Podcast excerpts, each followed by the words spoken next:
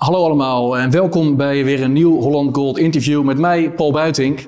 En vandaag ga ik een gesprek hebben over geopolitiek met Rob de Wijk. Hoi Rob.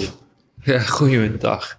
Ja, fijn dat je me hier uh, verwelkomt in jouw mooie ruimte. Dat we het gesprek hier kunnen opnemen in Den Haag bij die Hague Center for Strategic Studies. Dat heb jij opgericht. Ja. En um, het is natuurlijk enorm gegroeid de afgelopen jaren. Met name afgelopen jaar, denk ik, door alles wat er speelt nou, in de wereld. Ja, het, is, het groeit gestaag. En uh, het is dus niet zo dat als je heel erg veel uh, in de media komt. En uh, soms hebben we vijf, zes mensen van ons instituut per dag in de media. Dat je daardoor ook automatisch groeit. Ik bedoel, het is natuurlijk ook veel al liefdewerk, oud papier. Het is hartstikke leuk om het te doen. En je kunt wat doen met je kennis. Maar het is niet zo dat je daardoor laten we zeggen, eh, ineens heel veel geld gaat verdienen. Dat is natuurlijk niet zo. Eigenlijk kost het alleen maar geld. Dat is natuurlijk het hele punt. Uh, maar het is fantastisch voor het instituut. Uh, het is denk ik heel goed voor de reputatie dat, wat doet, dat we dat doen. En je, het allerbelangrijkste is, je doet wat met je kennis. Ja, en ja, je komt veel naar media, maar je bent ook media geworden natuurlijk met je podcast met Arjan Boekenstein. Dat is misschien wel de grootste podcast van ja. Nederland. Ja, dat is het ook, ja. Hoeveel ja. luisteraars? En we hebben ook een prijs gekregen voor de beste podcast uh, die er is. Dus uh, dat, daar waren we ook heel blij mee.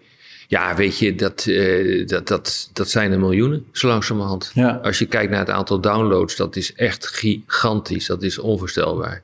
Ja. ja. En dat is natuurlijk met name ook uh, extra hard gegroeid uh, sinds. Uh, ja, dat jaar is begonnen toen we, die, um, toen we dagelijks begonnen uit te zenden met die, met die oorlog in Oekraïne. Daarvoor waren we ook al heel groot. En dan stonden we ook continu in de top 5. En soms stonden we op 1, en soms stonden we op 3 en soms op 5. Maar nu is dit, dit is wel echt buiten alle proporties. Ja. Hey, geopolitiek gaan we het vandaag over hebben, jouw specialiteit. We hebben een, een podcast die normaal heel erg gaat over het financiële systeem. Goed, uiteindelijk is geld politiek. Als je alleen al kijkt naar hoe de euro tot stand gekomen is, dan was het een politieke beslissing grotendeels. Dus uh, je kunt het geldsysteem en de toekomst van het geldsysteem niet goed begrijpen als je niet ook alle geopolitieke ontwikkelingen. Ja, steeds meer. Ja, dat ja. klopt. Um, als we dan kijken naar volgend jaar, we lopen tegen het einde van het jaar. De oorlog in Oekraïne duurt langer dan, denk ik, velen voor mogelijk hadden gehouden. Zowel aan Oekraïnse zijde en als aan de Russische zijde. En zeker ook aan westerse zijde. Je hebt in het FD recent uh, een aantal voorspellingen gedaan voor volgend jaar, hoe jij uh, verwacht dat de oorlog mogelijk kan gaan verlopen. Kun je die drie scenario's herhalen? Nou ja, kijk, het, het interessante is, alleen twitteraars weten hoe dit afloopt. Uh, en mensen op de sociale media weten het allemaal perfect en zijn ook volledig bereid om jou helemaal de grond in te schrijven omdat je het allemaal verkeerd ziet. Maar wie een beetje eerlijk is, kan niet goed voorspellen wat hier uitkomt. Het kan, uh, het kan uh, leiden tot een, uh, tot een padstelling. En dat is het meest, op dit ogenblik het meest plausibele scenario. Dus dan op een gegeven moment zijn beide partijen uitgeput. En die zeggen, nou, nou wordt het tijd voor onderhandelingen. Dan gaan ze dat ook doen. dat is het meest plausibele scenario. op Twitter gaat men ervan uit dat, ja, ik doe daar wat schamper over, omdat ik omdat het me ook erg irriteert dat die hele discussie zo, uh, zo verloopt op de sociale media.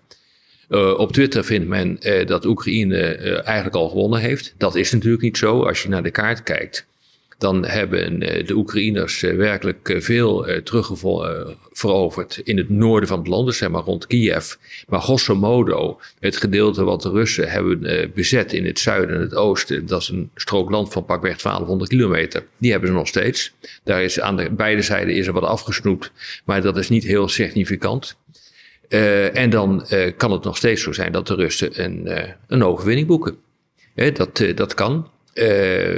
Dat Oekraïne een overwinning boekt, het zou kunnen. Dat kan alleen maar als het hele Russische leger implodeert. Dat is een mogelijkheid.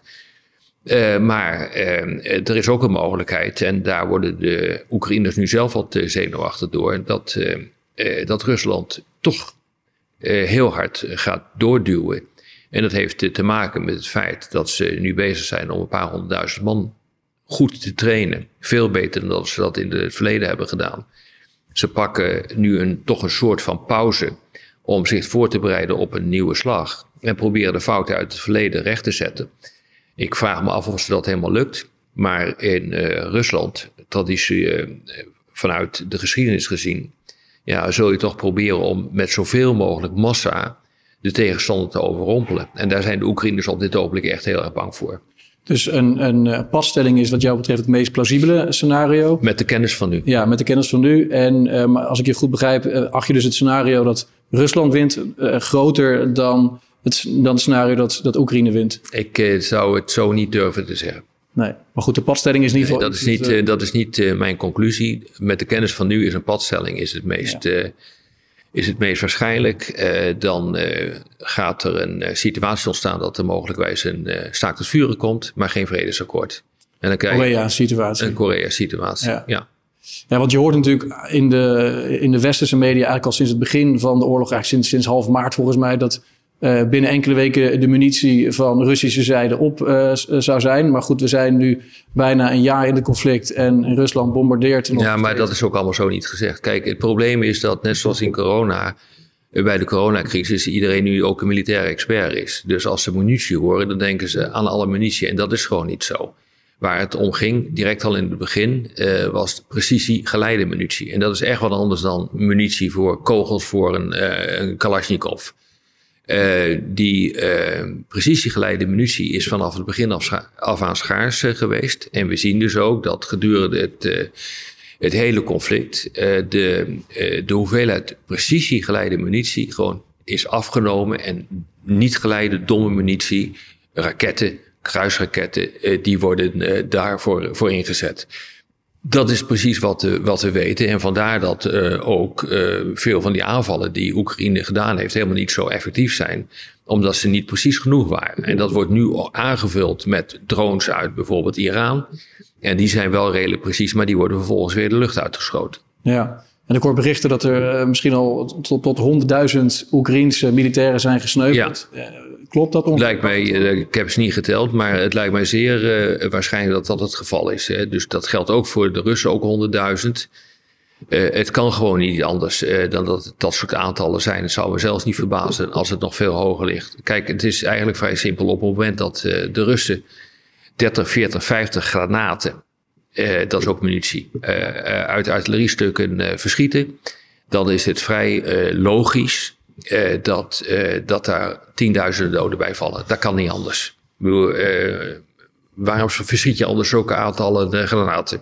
dus, en dat is per dag, hè? Dus ja, die aantallen moeten astronomisch zijn. Ja, dus 100.000 100 zou me, het zou me niet verbazen als dit echt nog een ondergrens is. Ja, Rusland die heeft natuurlijk gemobiliseerd, waar in het begin ook schamper over werd gedaan. Maar als ik het goed begrijp, hebben ze wel iets van anderhalf miljoen uh, militairen mogelijk klaarstaan. Of die, die capaciteit kunnen. hebben ze. En de Oekraïners misschien 200.000. Ja, maar dan moet je helemaal gaan mobiliseren. Wil je dat gaan doen? En ze hebben nu uh, pakweg een, uh, een 300.000 hebben ze opgeroepen. Die aantal halen ze niet echt. Uh, maar daarvan zijn er pakweg 100.000 nu ingezet. Maar die worden eigenlijk gewoon als kanonnenvlees ingezet. Dat is echt die gemak, uh, gehaktmolen, menselijke gehaktmolen ja, bij Bakmoed. Aan beide kanten toch? Uh, nou, de Oekraïners doen dat wat anders dan de, de Russen. De Russen die, die duwen eigenlijk gewoon hun ongetrainde troepen naar voren. En die zorgen ervoor dat op die manier Oekraïne niet verder kan oprukken. Dat is een afgrijzelijke, ehm, totaal onmenselijke manier van oorlog voeren. Voor zover oorlog voeren überhaupt is menselijk eh, in zich heeft. Uh, en wat je dus uh, ziet is dat die Oekraïners echt veel zuiniger zijn op hun, op hun mensen. En die maken gebruik eigenlijk van de incompetentie van, van Rusland. Want als je zoveel troepen naar voren schuift, continu maar weer in golven.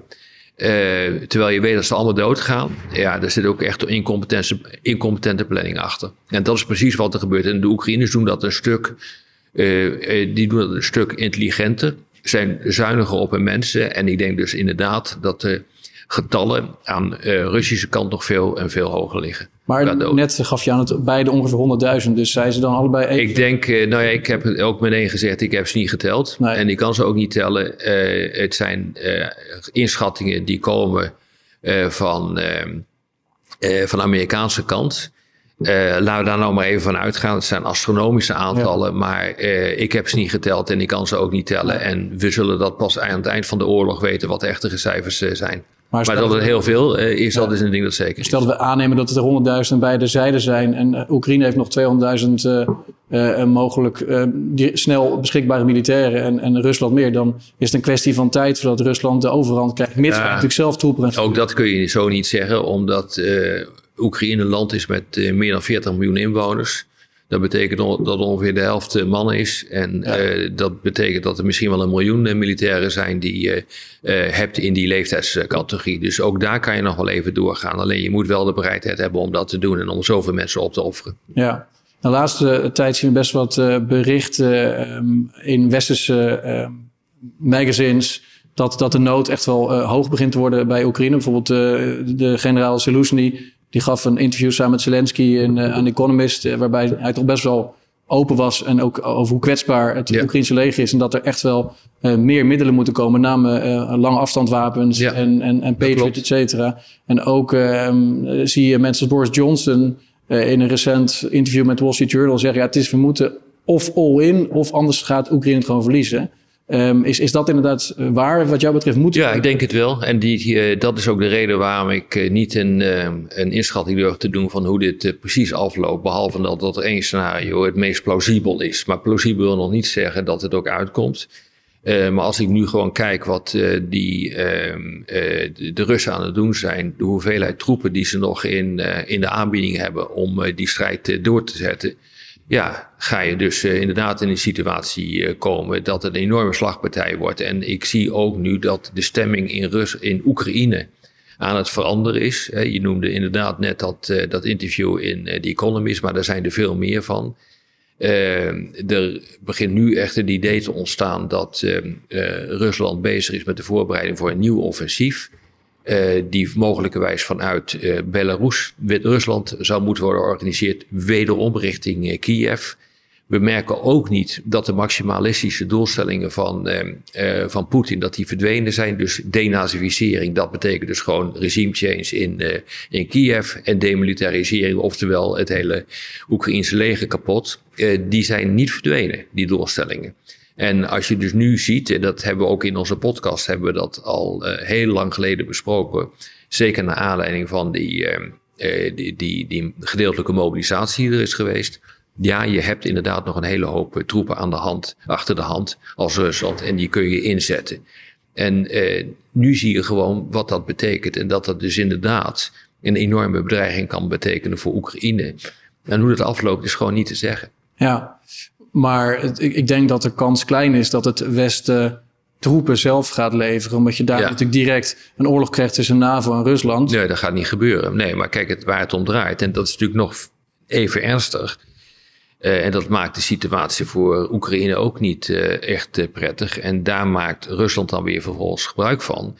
En dat is dat de, de wapenleveranties uit het Westen niet ongelimiteerd kunnen doorgaan. Nee, want we gaan door onze eigen voorraad heen momenteel. Nou ja, daar zijn we al doorheen. Uh, Europa is eigenlijk al uitgeschakeld, maar dat komt ook door 30 jaar uh, bezuinigen op uh, defensie. Daar krijg je nu de rekening van Bang, bang is een bekende Ja, exact. En er is nu dus weinig in de aanbieding vanuit, vanuit Europa. Er wordt nu nagedacht hoe je de industriële capaciteit daarvoor kan benutten, maar dat is allemaal veel te lang. Dat, dat, duurt allemaal veel te lang voordat dat je dan op dat op stoom hebt. En de Amerikanen, het Pentagon, eh, daar, heeft een, eh, daar woedt een enorme discussie over hoe ver je door kunt gaan. He, bijvoorbeeld uh, de, de, eh, de Oekraïners willen graag 100 tot 300 HIMARS hebben. Dat zijn die ja. meervoudige raketwerpers met een afstandbereik van, nou, laten we zeggen, uh, 100, 150 kilometer.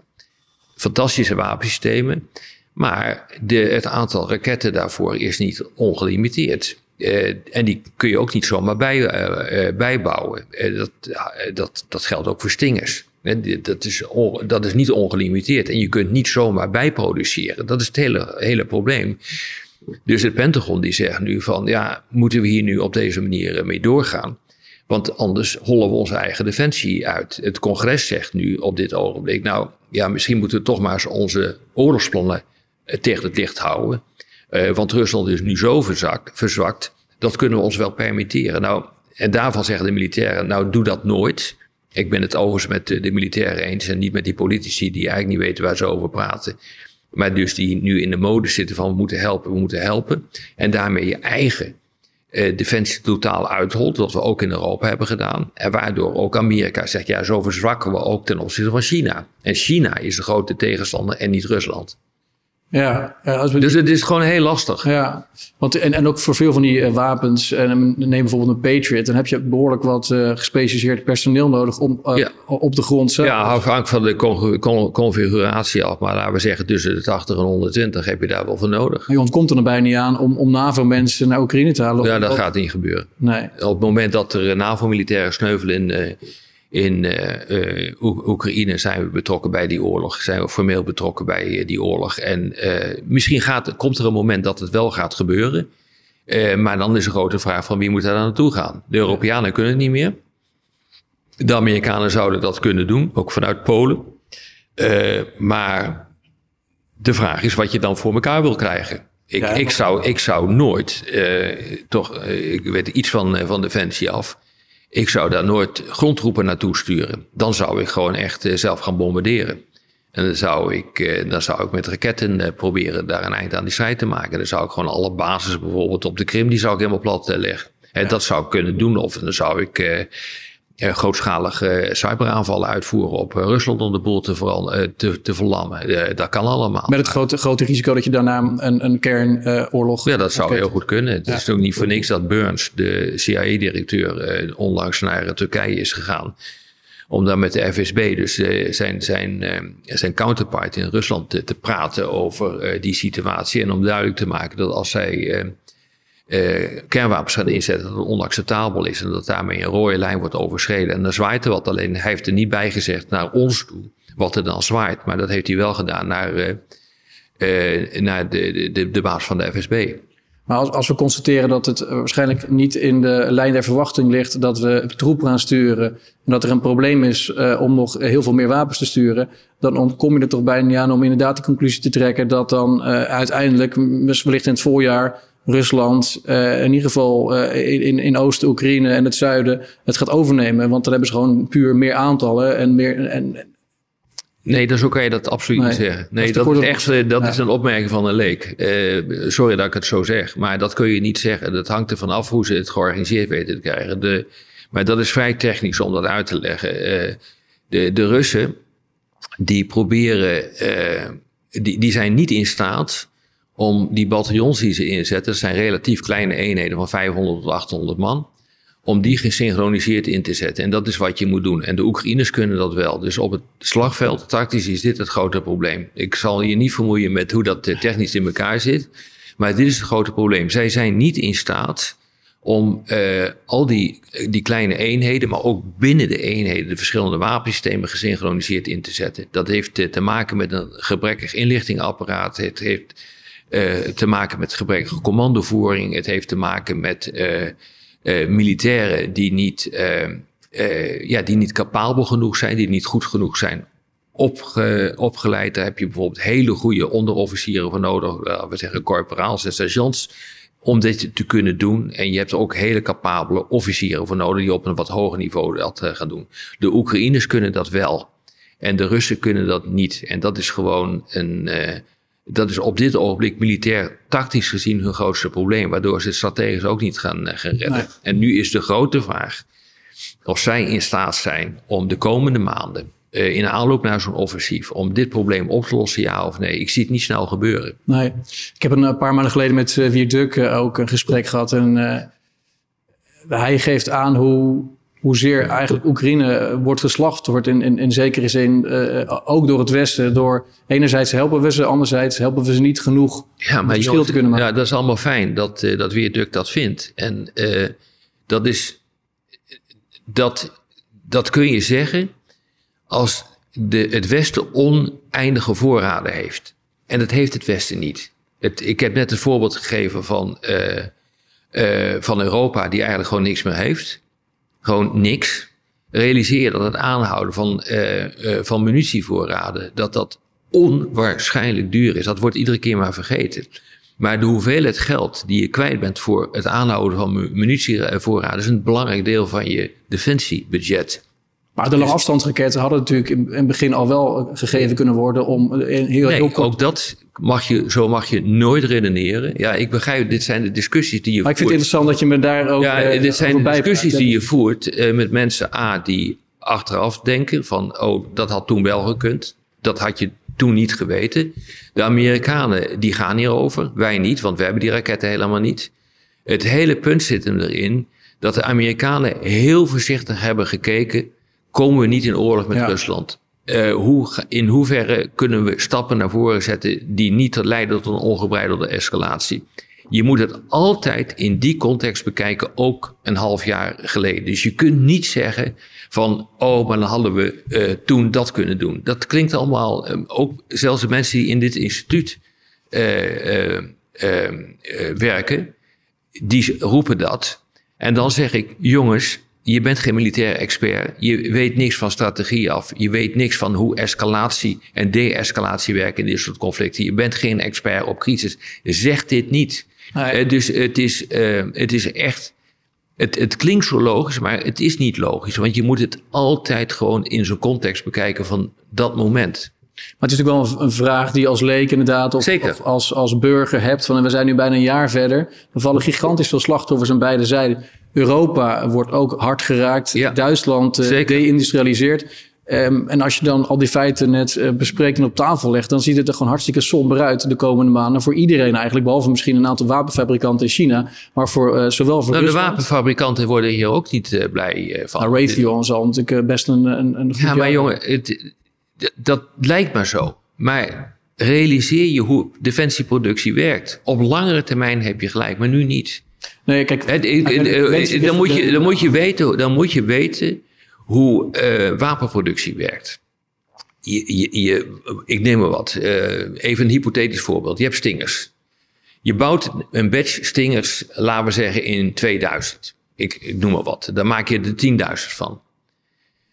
Dan, ga je, dan stop je de productielijn. Dan ga je nadenken over een verbeterde stinger. Die je gaat bouwen over 25 jaar dan, stop, dan start je de productielijn weer. Uh, en zo, zo is dat hoe dat werkt. Dat doe je dus ook met munitie, met kapitale munitie, vooral van uh, granaten en dat soort dingen. Het is dus niet zo dat je zomaar kunt zeggen van, oké, ik heb granaten nodig, dus ik, ga die, ik ga die productielijnen ga ik uitbouwen. Amerika bouwt 15.155 mm granaten per maand. Oekraïne schiet er 7000 per dag doorheen. Dat is twee dagen. Daar zit een grote probleem in. En de Amerikanen hebben nu een, ehm, een project opgezet om het aantal granaten dat ze produceren naar 40, om dat naar 40.000 te brengen. En dat duurt een paar jaar voordat ze dat kunnen.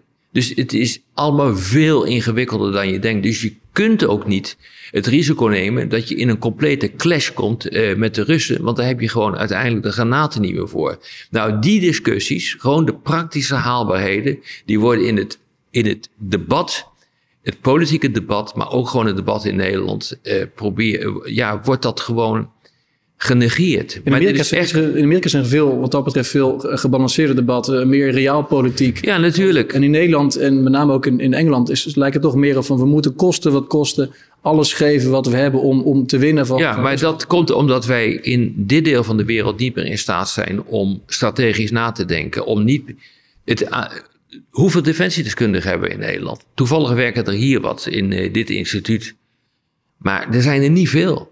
Er zijn natuurlijk wel militairen, maar dat zijn niet per definitie defensiedeskundigen. Die snappen hoe dit werkt. Je, je, moet ook begrijpen hoe, hoe dwang werkt in de internationale betrekking, hoe, hoe crisis werken. En dat werkt allemaal op elkaar in. En vervolgens moet je dus een, eh, een analyse daarvan maken.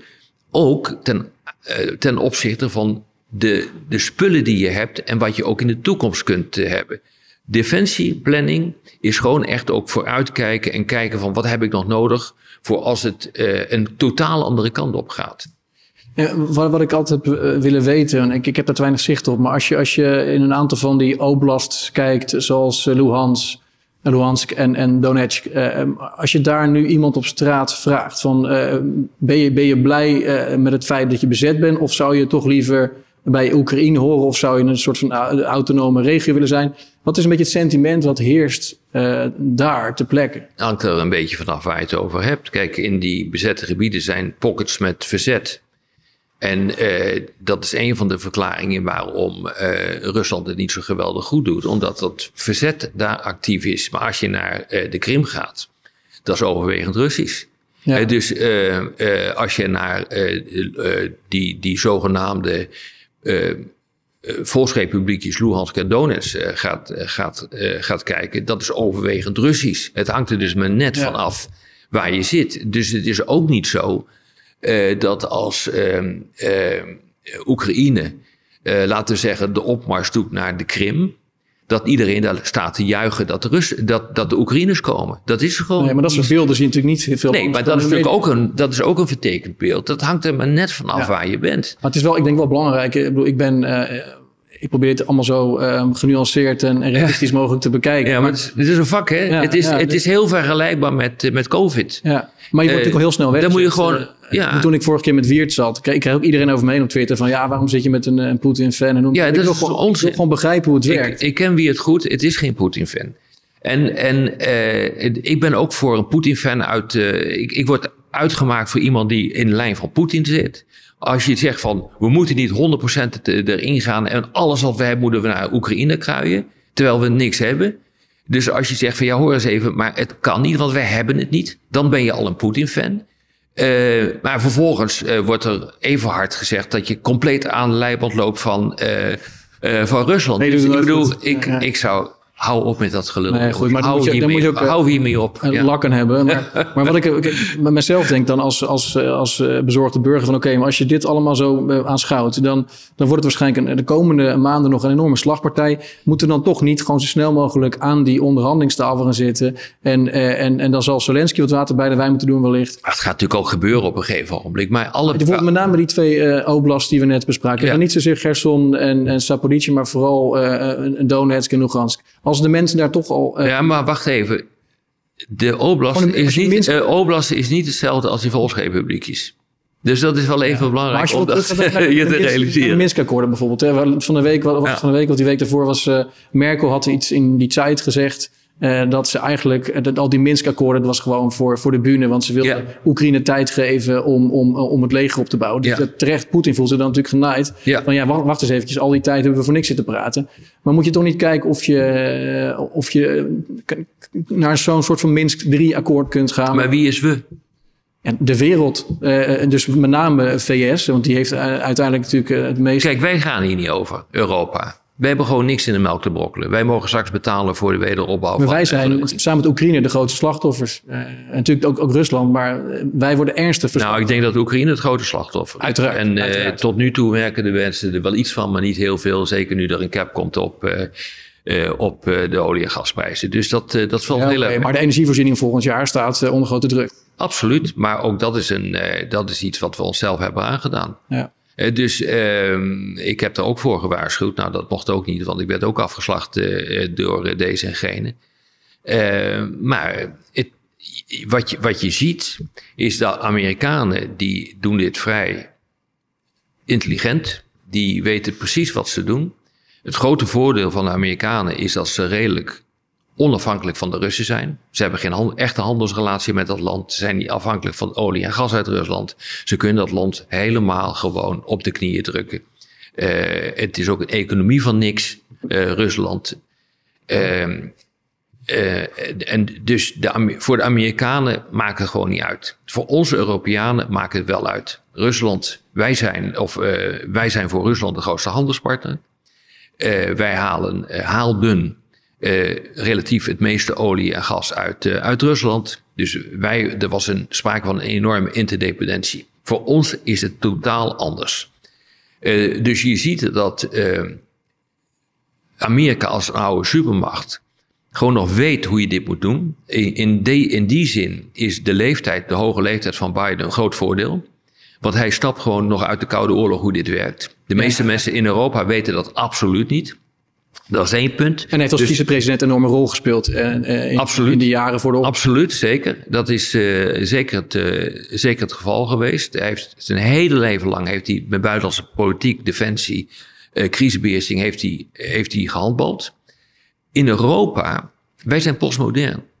Wij hebben gewoon gedacht, sinds de oprichting van de Europese Unie, die een fantastisch vredesproject is geworden.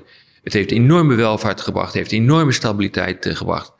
Oorlog is uit Europa gebannen. Wij denken dat de rest van de wereld is als Europa. En dat is niet zo. Daar wordt totaal anders gedacht. Ik heb dat keer op keer heb ik de aandacht voor willen vragen de afgelopen jaren. Er is nooit naar geluisterd. Ja, en dan zeggen ze ja, ja, ja, het zal allemaal wel. Ja, nee, goed. Nou, dan krijg je dus allemaal dat soort discussies. Wij zijn totaal verleerd om oorlog te voeren. Wij zijn totaal verleerd om uh, na te denken hoe je een ander land onder druk kunt, kunt zetten. Wij snappen niet meer hoe je escaleert en hoe je deescaleert. We roepen maar wat. Het is een discussie die in de politiek en in het publiek plaatsvindt, die heel vergelijkbaar is met de coronacrisis. Iedereen die heeft er een, een oordeel over en niemand die precies weet hoe het zit. En ook de experts in die tijd, corona en nu ook, die kunnen je ook niet precies vertellen hoe dit gaat aflopen. Dat is onmogelijk. We weten alleen wat je wel en wat je niet kunt doen. Ik geef één voorbeeld eh, van, uh, uh, van de sancties, want dat is echt cruciaal. De sancties, uh, die, daar is heel veel onderzoek naar gedaan. Wat werkt, ik heb dat zelf ook gedaan. Ik heb er ook een boek over geschreven hoe je, hoe, je, hoe, je, hoe je ook anderen onder druk zet. Dus niet in, niet, mijn boek is niet eens in Europa verschenen. Je kunt het hier wel kopen, maar het is in Amerika verschenen. Waarom? Omdat in Europa gewoon er helemaal geen belangstelling uh, uh, voor is. Nou, op het moment dat je sancties gaat, uh, gaat opleggen, dan zijn er bepaalde wetmatigheden die gelden. Wat je niet moet doen, en dat is precies wat we nu hebben gedaan, en daar hint je eerder op, is dat je sancties gaat opleggen die jezelf keihard raken. Want dan weet je namelijk dat de bevolking dat uiteindelijk gewoon niet accepteert of dat politici eh, het, het, de negatieve effecten van sancties gaan aanwenden ten, ten behoeve van eigen politieke gewin. Op het moment dat je zegt, en dat was formeel geen sanctie, maar iets anders, in het kader van Repower EU. Maart is dat project uh, begonnen, waarin de commissie heeft gezegd, met steun overigens van alle landen, want zo is het hoe het werkt in, uh, uh, in, uh, in Europa. Uh, het is niet dat Brussel dat bepaalt, maar alle landen bepalen dat. Tweederde minder gas nemen we af voor het eind van het jaar. En een derde hebben we nodig, anders komen de winter niet door. Wat denk je dan dat Poetin gaat doen? Ik was niet verbaasd toen Nord Stream 2 werd opgeblazen. Ik heb het ook in op één heb ik het voorspeld. Maar dat zoiets zou, zou kunnen gaan. Maar ik begrijp nog steeds niet waarom Poetin niet gewoon de, de, de kraan dicht doen. Ik, ik zie niet in waarom Rusland uh, zo'n dure infrastructuur van zichzelf opblaast, terwijl ze ook gewoon de kraan op dicht doen. Ik, ik, ik lijkt ja, mij logisch dat, dat bijvoorbeeld... Omdat je niet begrijpt hoe internationale politiek werkt en hoe dwangdiplomatie Daarom zit ik ook met jou hier. Ja. Dat je mij en, nee, en dus je, het is een hartstikke goede vraag die je stelt. En dat is ook de vraag die de meeste mensen niet vragen. En dit is ook de vraag die mij honderd keer is gesteld door mensen die aan de knoppen zitten. Ten eerste is, heeft, uh, heeft uh, Rusland een heel prudent financieel bestuur. Uh, dat bestuur dat heeft ertoe geleid dat er grote reserves zijn. Dat ze goed met geld omgaan. Dat zie je nu ook, dat de sancties, die raken ze niet erg, erg hard ook in hun economie. Nee. De economie min 3,5, min 4 procent. sinds 2014 waren ze ook hun internationale reserves aan het eh, diversificeren, afscheid nemen van de dollar. Allemaal exact, dat is precies wat er gebeurd is, precies. Dus die, die robuustheid van die economie was groot.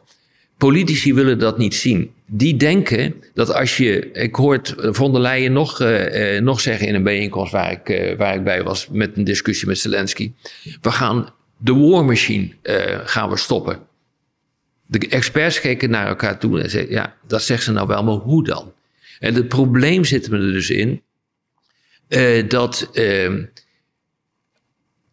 een, land als, als een, een potentaat als Poetin, die kan vrij makkelijk zeggen: van ik ga toch de hele boel ophouden. Ik stop er helemaal mee. En ik heb ook in op één een aantal malen gezegd van toen dit plan er kwam, moet je opletten wat er gaat gebeuren. Hij gaat waarschijnlijk zeggen van, ik heb technische problemen met betrekking tot de leiding. Je hoeft het maar één of twee keer te doen en het gaat al helemaal fout.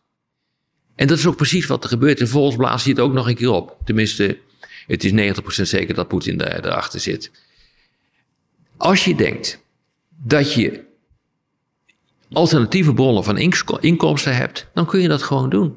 En bovendien, je bent een dictator. Dus je zorgt er gewoon voor met je interne repressie dat de bevolking niet in opstand komt. Dat is gewoon precies wat er gebeurd is. Ja, en, en ook zoiets als eh, Poetin van SWIFT eh, af, afgooien. En SWIFT is niet het enige, eh, de enige manier om Exact. betalingen te communiceren. Het is geen betaalsysteem, het is een communicatiesysteem. Maar er zijn talloze andere manieren waarop je Ja. het euro-dollar systeem kunt gebruiken. Klopt. Maar eh, het lijkt wel alsof, je zei het net zelf al even, dat er in Europa gewoon... En nu met de olie hetzelfde. Hè? Daar gebeurt nu hetzelfde. Ja, er wordt gewoon doorverkocht aan, aan India en eh, doorgebracht. gemengd. Maar ik, het is echt wachten op het moment. Hè, het is alleen maar olie die over zee wordt vervoerd. Het is echt wachten op het moment dat ook eh, de olie over land via de Druzhba-pijpleiding vanuit Rusland, Oekraïne, Midden-Europa in, onder andere Hongarije, dat daar dingen mee gebeuren. Ja. Hoeft nu niet direct te gebeuren, kan over een maand gebeuren, maar dat, die, die kans is natuurlijk buitengewoon groot. En ik Maar- vraag me werkelijk af of mensen zich daarop voor hebben bereid. Nee. Maar wat mij zo verbaast is die, die, dat boter wat, wat Europa op het hoofd heeft. Als het gaat bijvoorbeeld, eh, nou, natuurlijk bekend dat uitgelekte gesprek van Victoria Nuland acht jaar geleden vak de EU. Toen hadden we ongeveer kunnen weten hoe wij erin staan bij, bij de VS als het gaat om Oekraïne. Maar ook dat onnozele eh, gedoe van, eh, van Balen en Verhofstadt destijds op het Maidanplein. En dan eh, inderdaad toch die toenaderingspogingen zoeken met, met de Oekraïne om ze onderdeel uit te maken, laten maken van de EU. Het- daar is, niet, er is gewoon niet goed nagedacht over waar dat uiteindelijk toe kon leiden. is, abso- er is absoluut over nagedacht. Maar dan, dan had dit, dit scenario had dan toch enigszins voorspeld kunnen worden dat, dat er een punt zou komen. En ik sta er niet achter, hè? Dat, Nee, nee, dat begrijp ik wel. we zijn allebei realisten dat, dat er een punt zou komen dat, dat, eh, de, dat Rusland, net zoals in 2008 in Georgië deden, en net zoals in 2014 met de Krim deden, dat er een punt zou komen dat Rusland toch bepaalt van oké, of besluit van nou we gaan, we gaan eh, een, een, een, een signaal, signaal eh, in, in de Oh, dollar. ja, ja, maar daar heb ik ook altijd rekening mee gehouden. Dat is ook precies de Maar reden waarom ik altijd... Europa is niet voorbereid op dit scenario. Nee, dat is ook de reden waarom ik... ik heb vroeger bij Defensie gewerkt. Ik, eh, ik, ik heb eh, eh, met, met, met mijn team eh, ook zeg maar aan de basis gestaan van, van de huidige krijgsmacht. Uiteraard heeft de, de, de minister dat allemaal geregeld. En ook alle krijgsmodellen waren erbij betrokken. Maar een groot deel van die eerste ideeën die kwamen uit mijn club. Maar daar is altijd gezegd van, hou iets achter de hand. En dat is natuurlijk gewoon niet gebeurd, omdat eh, iedereen in de veronderstelling leefde dat er nooit meer wat zou kunnen gaan gebeuren. Nou, dat is gewoon ahistorisch om dat te denken. En we wisten ook, dat hebben we ook lange tijd geleden hebben we dat al opgeschreven, dat de Krim gewoon een probleem voor, voor Rusland eh, zou worden, omdat, dat, eh, omdat de grootste militaire basis, eh, althans marinebasis van eh, Rusland op de Krim lag. En dat lag ineens in een ander land. Nou, geen land die daarmee akkoord gaat, en zeker Rusland niet. Dus ja, weet je, het probleem zit er gewoon in. Dat eh, eh, we weten dat die animositeit er is. We weten dat dat ressentiment in aanwezig is. ik ben zo vaak in, eh, in Moskou geweest. Ik heb zo vaak die hele top van eh, eh, die, die, die militaire top, die top uit die inlichtingendiensten, de politieke top, alles wat met buitenlandse defensie eh, te maken heeft, heb ik die daar eh, moeten aanhoren voor de laatste keer ruim een jaar geleden. En het, je wist dat er wat ging komen. Maar de grote vraag is, en, en dat ook, dat is echt een groot probleem, vind ik, eh, van het debat. Van hadden we maar niet. Ja, hoor eens, hadden we er maar niet de Europese Unie uitgebreid, hadden we maar niet de NAVO uitgebreid. Dat is onhistorische lariekoek. Ten eerste hebben die landen gevraagd of ze erbij konden komen. Ja, maar je kan altijd nee zeggen. Heb je je wel eens een keer gerealiseerd wat er zou zijn gebeurd als die landen niet bij de NAVO zouden zijn gekomen en, wij, en bij de Europese Unie zouden zijn gekomen? Wat er dan met Oost-Europa zou zijn gebeurd? Heb je enig idee wat dat voor gevolgen zou kunnen hebben? Dat was heel Oost-Europa één groot Oekraïne geworden. De strijd om de invloedssferen zou dan keihard door zijn gegaan. Rusland zou zijn positie terug hebben gepakt. Ja, Dus maar het is gewoon- Het is, gewoon- maar er zijn natuurlijk altijd eh, verschillende. eh, eh, ieder land heeft zo zijn eigen dynamiek. Maar Oekraïne was natuurlijk altijd een onderdeel van het, het grote schaakbord. Om, om de woorden van Brzezinski te gebruiken. Ja, maar dat geldt voor alle Oost-Europese landen. Maar minder dan Oekraïne. Oekraïne is een heel pivotaal land. Nee, alle, Oekra- Rusland heeft altijd een bufferzone willen hebben. Lees nou gewoon eens wat, die, wat, wat Poetin vorig jaar heeft geschreven naar de NAVO en naar de Europese eh, en naar de Amerikaanse president, het Witte Huis. Daarin staat klip en klaar wat hij wil. Dat is precies dit punt. Hij wil van de oude landen die vroeger deel uitmaakten van de Russische invloedssfeer, Ja. Polen, Hongarije, Tsjechië, Slowakije enzovoort, wil hij een bufferzone maken die gedemilitariseerd is, althans eh, eh, gedemilitariseerd is in die zin dat er geen eh, Amerikaanse en vreemde troepen liggen in die landen. Dat bewijst zo ongehoord wat, wat er was gebeurd als die landen geen lid waren geworden van de NAVO of van de Europese Unie. Dan waren ze arm gebleven. De, als je kijkt naar, als je Polen vergelijkt met Oekraïne, hun uitgangspunt was hetzelfde. En nu kun je allemaal dingen zeggen over de rechtsstaat in Polen. Allemaal waar. En daar ben ik ook niet gelukkig mee. Maar als je kijkt hoe die landen zich hebben ontwikkeld, hoe ze welvarend zijn geworden, hoe ze veilig zijn geworden, hoe ze niet meer eh, eh, de speelbal zijn geworden van de Russen en aan de andere kant van de Amerikanen, dan mag je heel blij zijn met die NAVO Ik en gun, de ik, gun ieder uitbreiding. land, ik gun ieder land en iedere persoon in deze wereld zijn democratie en zijn vrijheid. Ehm, en ik denk dat heel veel van die beslissingen goed zijn geweest. Maar ik probeer wel eh, de nuance aan te brengen dat er, er wellicht bepaalde momenten zijn in de geschiedenis. En bepa- bij bepaalde landen waar je moet zeggen, nou, het beste is als we nog even wachten. Of, of anderszins pas Er is. 20 jaar gewacht, jongen, Ja. om eh, die landen. Er is 20 jaar over gede- gedebatteerd over sommige landen. Dat is echt heel erg lang gedaan. nog lang duren voor- en andere landen, daar is 10 jaar over eh, gedebatteerd. Daar is uit en ten na is hierover gesproken. Je bent gewoon te jong om dit te mee, hebben, mee te hebben gemaakt. Hier is ongelooflijk eh, over eh, gedebatteerd. Over precies deze vragen. En ook de vraag van wat gebeurt er als die landen niet onderdeel zijn van, eh, van Rusland. Het is veel te gemakkelijk om te... Dat is, dat is nou... Dat is nou echt appeasement eh, wat je doet. En dat, dat, zo werkt het niet in de internationale betrekkingen. De internationale betrekkingen gaat om macht en om invloed. Op het moment dat je een vacuüm laat ontstaan in Europa, dan krijg je een strijd om macht en invloed. En dat is nou precies wat Rusland altijd gedaan heeft en wat ook het Westen heeft gedaan. Hey Rob, ik eh, zou nog graag ook andere dingen met je bespreken. Waaronder China hadden we het vooral over gehad. Maar ik weet dat je ook eh, een volgende afspraak hebt. Dus ik heb nog één laatste Ja. eh, vraag voor jou. Je hebt in, in het verleden je proefschrift volgens mij ook over NAVO-strategie geschreven. Nee, over de nucleaire strategie. van, van, van de NAVO onder meer. De NAVO heeft geen nucleaire strategie. Oké, maar als ik De jou... NAVO heeft geen kernwapens. Het zijn afzonderlijke landen van, Ja. eh, van de NAVO die kernwapens hebben. HCCS eh, adviseert eh, verschillende overheden, eh, na- volgens mij ook wel als NAVO, als ik het niet. Nou, we hebben goede contacten. Ja, Ehm, voor zover je er iets over kunt delen, maar wat zou jouw advies aan, aan Jens Stoltenberg zijn nu qua, qua strategie volgend jaar? Op dit ogenblik is er niet zoveel te adviseren. Dit is het. Ik had gehoopt dat eh, de onderhandelingen zoals eh, die plaatsvonden in het begin van de oorlog, en die zijn afgebroken in april, dat die tot iets hadden geleid. We zijn nu dat stadium voorbij.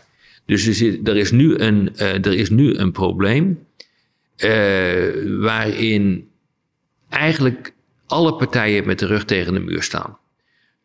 Poetin, die kan niet vooruit. Want dat betekent dat hij intern onderuit gaat. De NAVO en de Europese Unie, die kunnen niet uit de hoek eh, komen, want dan hebben ze verloren. Ehm, eh, Zelensky, die heeft ook zwart op wit gezet in een decreet dat hij niet wil gaan onderhandelen met de Russen. Dus die heeft zichzelf ook in, eh, in de hoek gekleid. Dus dit betekent gewoon dat er een uitkomst moet komen op het slagveld. Mijn idee is: steun de Oekraïners zoveel als mogelijk is. Maar weet wel dat er gewoon beperkingen zijn aan wat je kunt leveren. Nou, dat heb ik uitvoerig eh, verteld.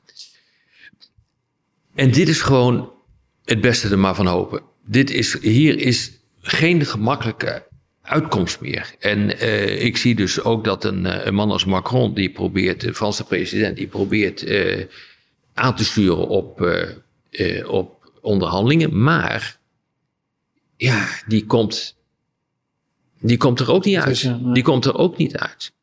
En eh, dit, is een, eh, dit is een van de meest verschrikkelijke eh, situaties waarin je kan komen, ook als politieke leider. Omdat je niet echt een uitweg ziet. Omdat je namelijk alles hebt verklooid in het begin.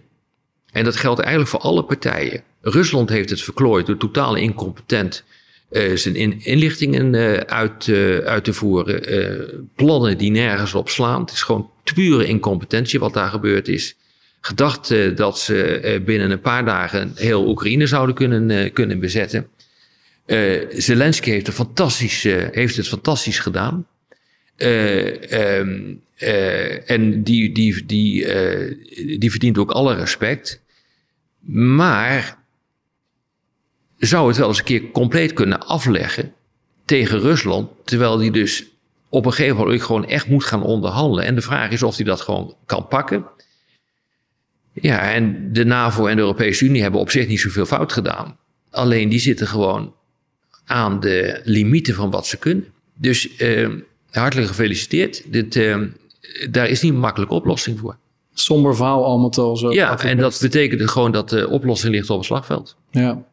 Rob, uh, ik mag jou bedanken voor, ja, voor je tijd en voor je inzicht. Ja. En wellicht kunnen we in de toekomst het wel over China hebben als we meer tijd hebben. Ja, graag, heel graag. Ja. Helemaal goed. Ja, dankjewel.